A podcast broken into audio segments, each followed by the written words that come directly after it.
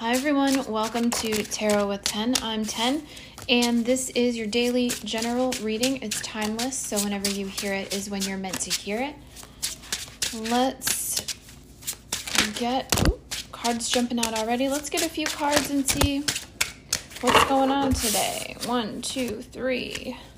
Let's see if we can get one or two more here before we get started. That is way too many. Try that again. oh, oh, that's the one you wanted. Okay.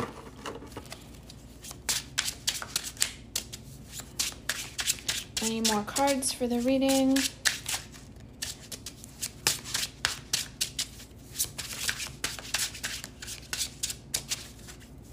One more time. Those two. Okay.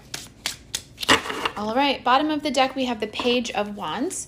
So, pages are messengers or they're learners. So if you think about the role of the page is to take care of the horse, is to, you know, take care of the knight, uh, cleaning, taking, you know, like cleaning, polishing the armor, feeding the horse, like learning how to be a knight, learning how to take care of your stuff, um, learning, you know, what the knights need in battle. Um, so with this page of wands, it's like there's something that you need to learn about your creativity, about your creative process, about what inspires you. This is a, a very insular card in that you need to turn in and really figure out what sparks your creativity. Um, I was listening to another tarot reader uh, on YouTube who was like, You need to have more fun. And I'm like, What do I do for fun? Like, what do I do that makes me laugh or is fun or that I enjoy just for enjoying it. And I'm like, I couldn't think of anything. What do I do for fun? So, really exploring and tapping into what you do for fun. um, what makes you laugh? What makes you smile? What makes you happy? What do you do for fun? Is really going to help you figure out uh, what to do about your creativity like learning your process learning you know what time of day works best for you like learning that whole thing uh, is going to help you once you move forward as the knight out into the world with your creative ideas. So we do have actually two knights here. We'll get to those in a second. Um, let me see how these came out. So the first cards that came out were uh, the Seven of Pentacles, the Knight of Swords, and the Three of Cups. So these are kind of wild energies in that the Seven of Pentacles tends to be a more insular card in that you really need to take stock in what you're doing. And we'll use the metaphor of like planting seeds, okay? And this could be anything. This could be like putting hours in on a project or writing or making things or you know whatever creatively you do um, the metaphor with the planting is like you planted all these seeds you you know fertilized them you weeded them uh, you made sure they had water and you're looking right now and you're going excuse me is it going to be worth any more resources or time or my energy to see if I'm going to get a harvest. Am I going to get enough out of this that it's worth the time I put into it? Um, so it's kind of that like your return on investment. Is your return on investment going to be enough to um, compel you to keep going? Uh, that's a question only you can answer, right? Uh, is it worth it to you to keep going and see what you get? Um, maybe you've got late bloomers. Maybe you just need a few more weeks of sunshine to get this crop ready. Whatever it is, you need to decide if the time and energy and resources you're investing into your project are going to give you the rewards that you need, the final product. It is okay to look at this situation and go, here's what I learned, and cut your losses and move on okay? Um, with the Knight of Swords and the Three of Cups, the the idea that I'm getting here is like don't kind of charge off into something based on you know what your friends say. I'm getting this feeling from the 3 of cups of like you know everybody's hanging out, you're talking to some friends, maybe you're drinking um and people are just kind of giving you their two cents. And you're kind of in a place where you don't maybe feel grounded enough and you don't want to charge off into another direction like oh i have this idea for this you know new business or you know look at this cryptocurrency fund i just got in you don't want to charge off into another project based on information that other people have given you. You need to um, you know reflect on your own situation figure out what you want to do what's best for you uh, and not charge off into uh, i'm getting i'm just this is not normally how i read these cards but i'm just i'm getting a very reckless energy of like you woke up and you realized that you bought you know a thousand dollars worth of lighters and you're gonna go sell them and make money um, because you guys thought it was a good idea the night before like don't make hasty decisions. It's really important for you to uh, get a little more grounded and a little more practical about what's worth your time and what's not professionally or i mean this to me is about money but uh, it can be about anything just creative projects um, you know i'm a writer and i tend to read for artists uh, people who have art and projects and stuff at the center of their lives so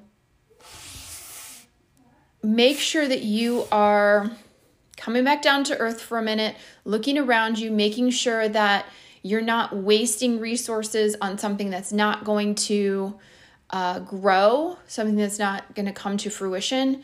Uh, it's okay to retill the land and start over. Okay, it's okay. Um, you have the Knight of Wands next. So I like that we went from the Page of Wands uh, at the bottom of the deck to the Knight of Wands because now, after you figured this out, you're ready to move forward as the Knight of Wands with your creativity and your passion, with your project. You're ready to create something. Okay, this is inspiration.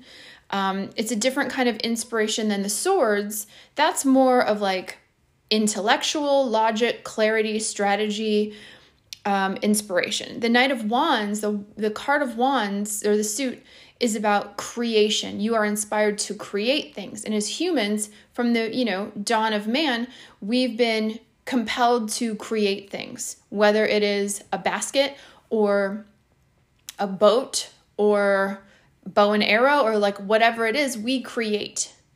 Um, so you have this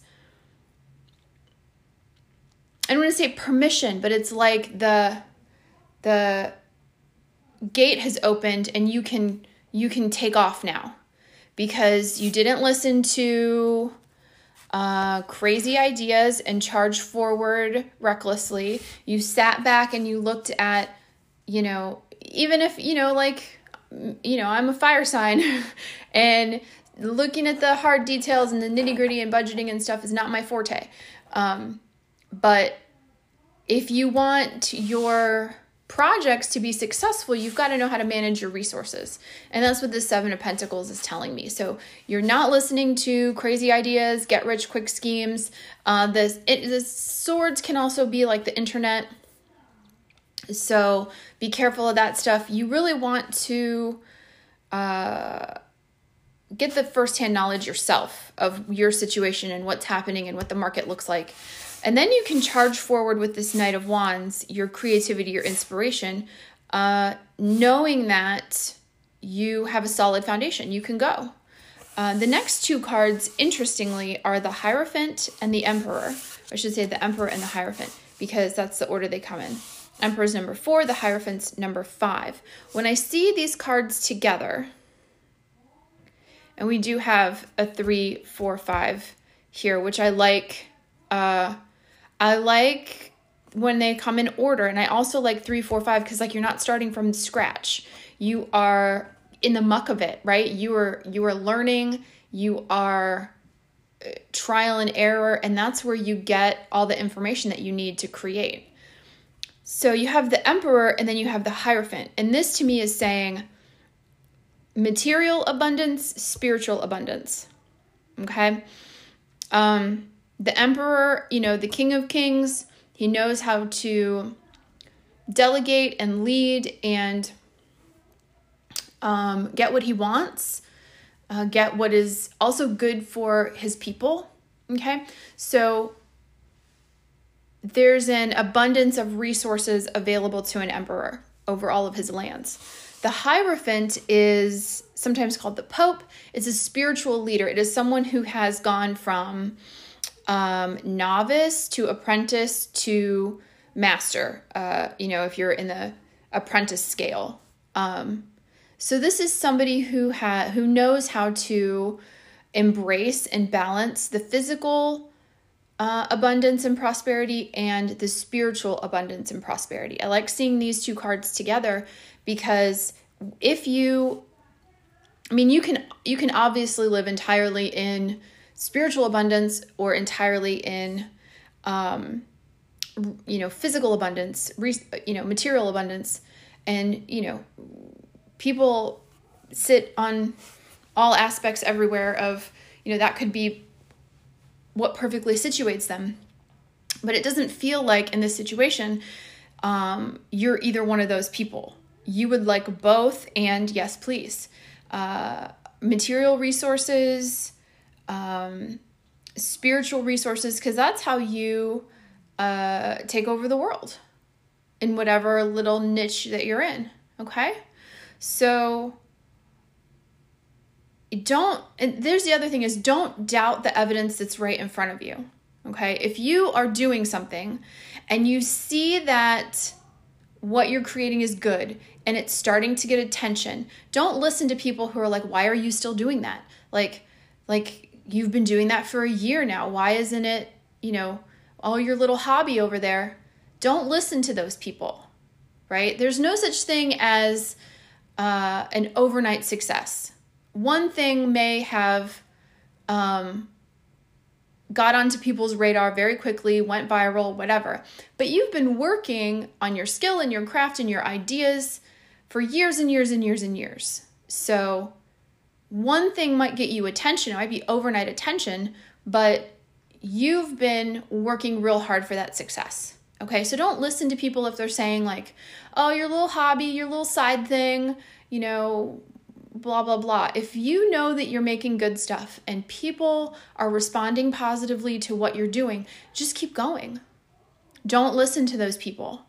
Be the Knight of Wands with your creativity and your passion and keep charging. The Knight, you know, becomes the king, the king becomes the emperor. So keep going on your path. Okay? All right. Thank you so much for listening. Uh, so grateful for this audience and this platform. So, um, thank you all for joining me, and I'll talk to you again soon.